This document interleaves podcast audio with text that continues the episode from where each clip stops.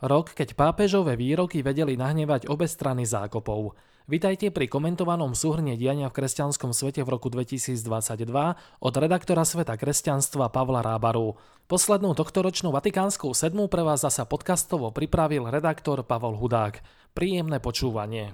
V aktuálnom súhrne sa dozviete, aké témy priniesla vojna do Vatikánu a jeho vzťahu s ruským pravoslávím ktorými ďalšími udalosťami žila katolícka cirkev a kresťanský svet v uplynulom roku a ktorá svetica z 13. storočia zanechala divoký život a stala sa mystičkou.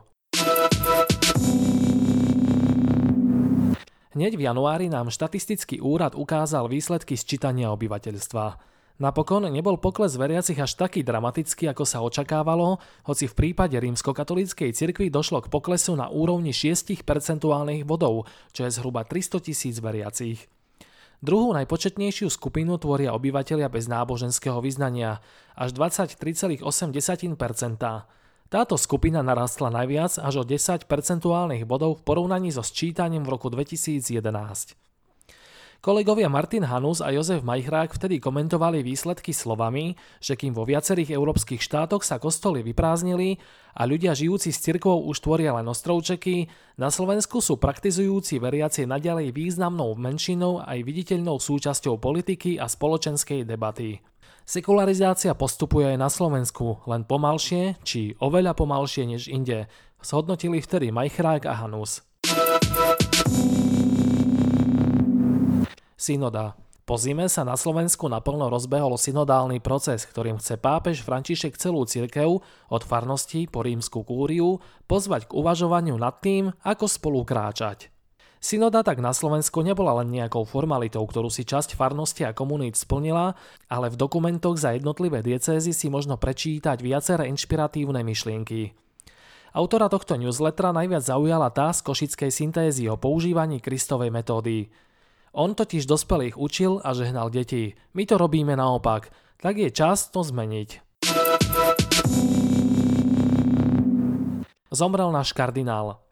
Tento rok bol posledným pre kardinála Jozefa Tomka, ktorý zomrel začiatkom augusta vo svojom bydlisku v Ríme. Emeritný prefekt Kongregácie pre evangelizáciu národov sa v marci dožil 98 rokov. Bol najstaršie žijúcim členom kolégia kardinálov. Slúžil siedmým pápežom počas pontifikátu Jána Pavla II. bol jednou z najvýznamnejších postav Vatikánu. V 90. rokoch bol dokonca považovaný za jedného z favoritov na pápežský stolec. Kňaz Marian Gavenda o Jozefovi Tomkovi pre svet kresťanstva povedal, že práve on dostal vtedy ešte pomerne neznámych teológov Jozefa Ratzingera a Karla Vojtiu medzi svetovú teologickú špičku. Cirkev vo svete žila tento rok mnohými témami, no žiadna z nich nemá takú intenzitu a dosah ako pokračujúca vojna u našich východných susedov. Pokiaľ hovoríme o Vatikáne, počas roka sa v súvislosti s vojnou do popredia dostali minimálne dva silné momenty. Prvou sú výroky pápeža Františka, Slovami o tom, že vojny sú vždy nespravodlivé, pretože na to dopláca Boží ľud, podľa niektorých spochybnil teóriu spravodlivej vojny, respektíve niektorí mohli zostať zneistení, či pápež odmieta aj koncept legitímnej obrany. Téme sme sa podrobne venovali napríklad v rozhovore s morálnym teológom Petrom Juhásom.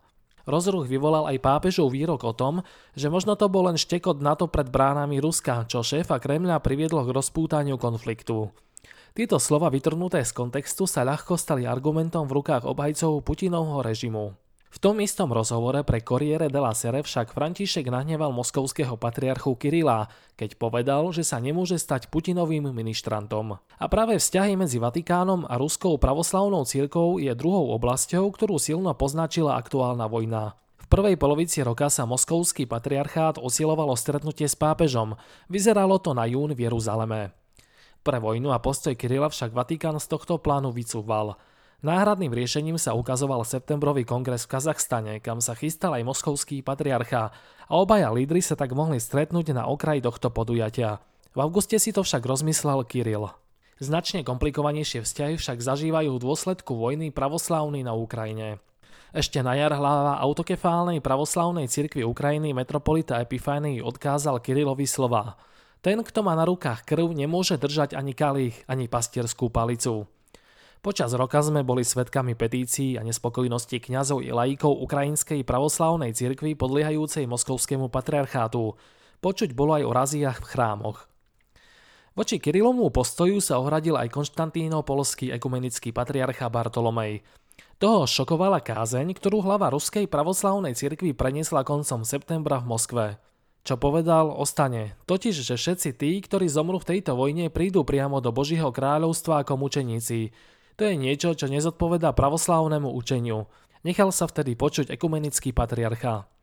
Kým niektoré pápežové výroky o vojne si vyžadovali možno hĺbšie štúdium alebo do vysvetlenie kardinála Parolina, pre mnohé slova patriarchu Kirila nemožno nájsť žiadne ospravedlnenie. Vypočujte si v skratke aj ďalšie udalosti roka. Novým apoštolským nunciom na Slovensku sa stal arcibiskup Nikola Gerasoli. Rodak z juhotalianského Bary predtým pôsobil ako apoštolský nuncius v Peru. Novým predsedom konferencie biskupov Slovenska sa stal košický arcibiskup Bernard Bober. Po štyroch funkčných obdobiach vystriedal bratislavského arcibiskupa Stanislava Zvolenského. Pápež František prijal rezignáciu prešovského arcibiskupa Jána Babiaka. Svetý otec zároveň vymenoval biskupa Bratislavskej eparchie Petra Rusnáka za apoštolského administrátora sede vakante Prešovskej archieparchie. Evangelická cirkev na Slovensku má historicky prvú generálnu dozorkyňu. Renata Vinceová bude túto funkciu zastávať počas volebného obdobia 2022 až 2028. Riaditeľ pohody sa ospravedlnil, že umožnil biskupovi Haľkovi účasť na festivale. Michal Kaščák sa dištancoval od katolického biskupa, voči ktorému na festivale protestovali niektorí účastníci. Kňaz Martin Kramara skončil ako hovorca konferencie biskupov Slovenska. Od júla pôsobí ako generálny vikár žilinského biskupa Tomáša Galisa. Arcibiskup Jan Graubner prebral od kardinála Dominika Duku vedenie pražskej arcidiecezy.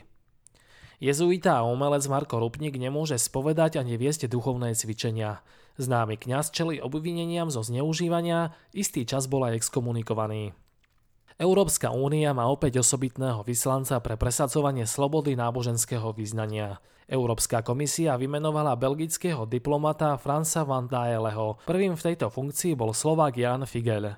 Nemecká synodálna cesta vyvolala reakciu Vatikánu, ktorý varuje pred rozkolom v cirkvi. Podľa Svetej stolice nemá nemecká synoda právomoc na zmeny náuky a morálky. Pápež vymenoval 20 nových kardinálov. Na augustové konzistórium prišiel aj súdený kardinál Bečiu. Svetý otec František navštívil ako prvý pápež v dejinách Bahrajnské kráľovstvo. Stretol sa aj s katolíckou komunitou, ktorá v 1,5 miliónovej krajine tvorí 10% a požíva slobodu kultu. Útok počas omše v nigerijskom kostole si vyžiadal stovku obetí, medzi nimi aj ženy a deti. Páchatelia začali bez rozmyslu strieľať do modliacich sa ľudí a odpálili výbušné zariadenia. V Ríme blahorečili pápeža Jána Pavla I. Cez úsmev dokážal pápež Lučiany vyžarovať dobrotu pána, povedal František. Pápež sa zúčastnil na kongrese vodcov svetových a tradičných náboženstiev v Kazachstane. Vyzval odmietnúť fundamentalizmus, náboženstva podľa neho nie sú problémom, ale súčasťou riešenia. V októbri zomrel vo veku 81 rokov známy malcký exorcista Minorita Elias Vela. Hongkongský súd uznal vinným 90-ročného kardinála Jozefa Zena. Zaplatí pokutu. Odsúdili ho za údajne nezaregistrovanie fondu na pomoc demokratickým aktivistom. Kláštorný komplex Kievsko-Pečerská lavra v Kieve bude spravovať autokefálna pravoslavná cirkev. Doteraz mala kláštor v správe Ukrajinská pravoslavná cirkev napojená na moskovský patriarchát. Vatikán kritizoval Čínu, že porušila dohodu o menovaní biskupov. Sveta stolica reagovala s prekvapením a poľutovaním na správu o inštalovaní pomocného biskupa v diecéze, ktorá nie je uznaná zo strany Vatikánu. Pápež navštívil Kanadu, kajúcnú púť začal aj ukončil ospravedlnením. Stretol sa aj s domorodými Inuitmi v ďalekej kanadskej Arktíde. Svet sa týždňa vybral otec Jan Krupa.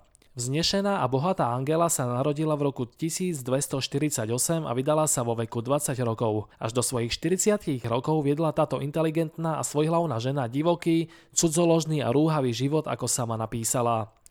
Keď jej bol čoraz jasnejší rozsah jej riešného života a už sa ani neodvážila všetko vyznať, obrátila sa v modlitbe na svätého Františka Asiského a v sprívode františkanského patra Arnalda zažila obrátenie. Keď jej v priebehu niekoľkých mesiacov zomrel manžel, deti aj matka, predala svoj majetok a žila v chudobe a pokáni. Stala sa františkánskou mníškou a vo svojom večeradle zhromažďovala podobne zmýšľajúcich ľudí na modlitby a diskusie o viere, ako aj na plánovanie charitatívnych aktivít, pretože Angela sa obetavo starala o chudobných a malomocných. Od tohto obdobia Angela pokorne znášajúc choroby a bolesti mala množstvo mystických zážitkov, ktoré Pater Arnaldo zapísal. Jedna z najväčších mystičiek svojej doby zomrela 4. januára 1309 vo Foligne. Aj poslednú tohtoročnú Vatikánskou sedmu zakončíme knižnou bodkou. Počas týchto vianočných dní sledujeme s napätím správy o zhoršenom zdravotnom stave emeritného pápeža Benedikta XVI. Okrem modlitev za potrebnú silu pre 95-ročného predchodcu pápeža Františka možno tento čas vnímať aj ako príležitosť vrátiť sa k niektorým z jeho hlbokých diel. Napríklad prednášky mladého profesora Ratzingera pre svojich študentov na univerzite v Tubingene ktoré sa ako knižné vydanie s názvom Úvod do kresťanstva stali v origináli aj preklade do mnohých jazykov bestsellerom. Alebo veľké dielo Ježiš Nazarecký, ktoré vyšlo tento rok pri príležitosti 95 narodenín autora aj ako kompletné vydanie v jednom zväzku. Možností je mnoho, stačí si vybrať. Modlíme sa, aby Benedikt XVI bol medzi nami prítomný nielen v podobe svojich myšlienok a kníh, ale, pokiaľ je to Božia vôľa, aj fyzicky. Prajeme vám požehnaný záver roka.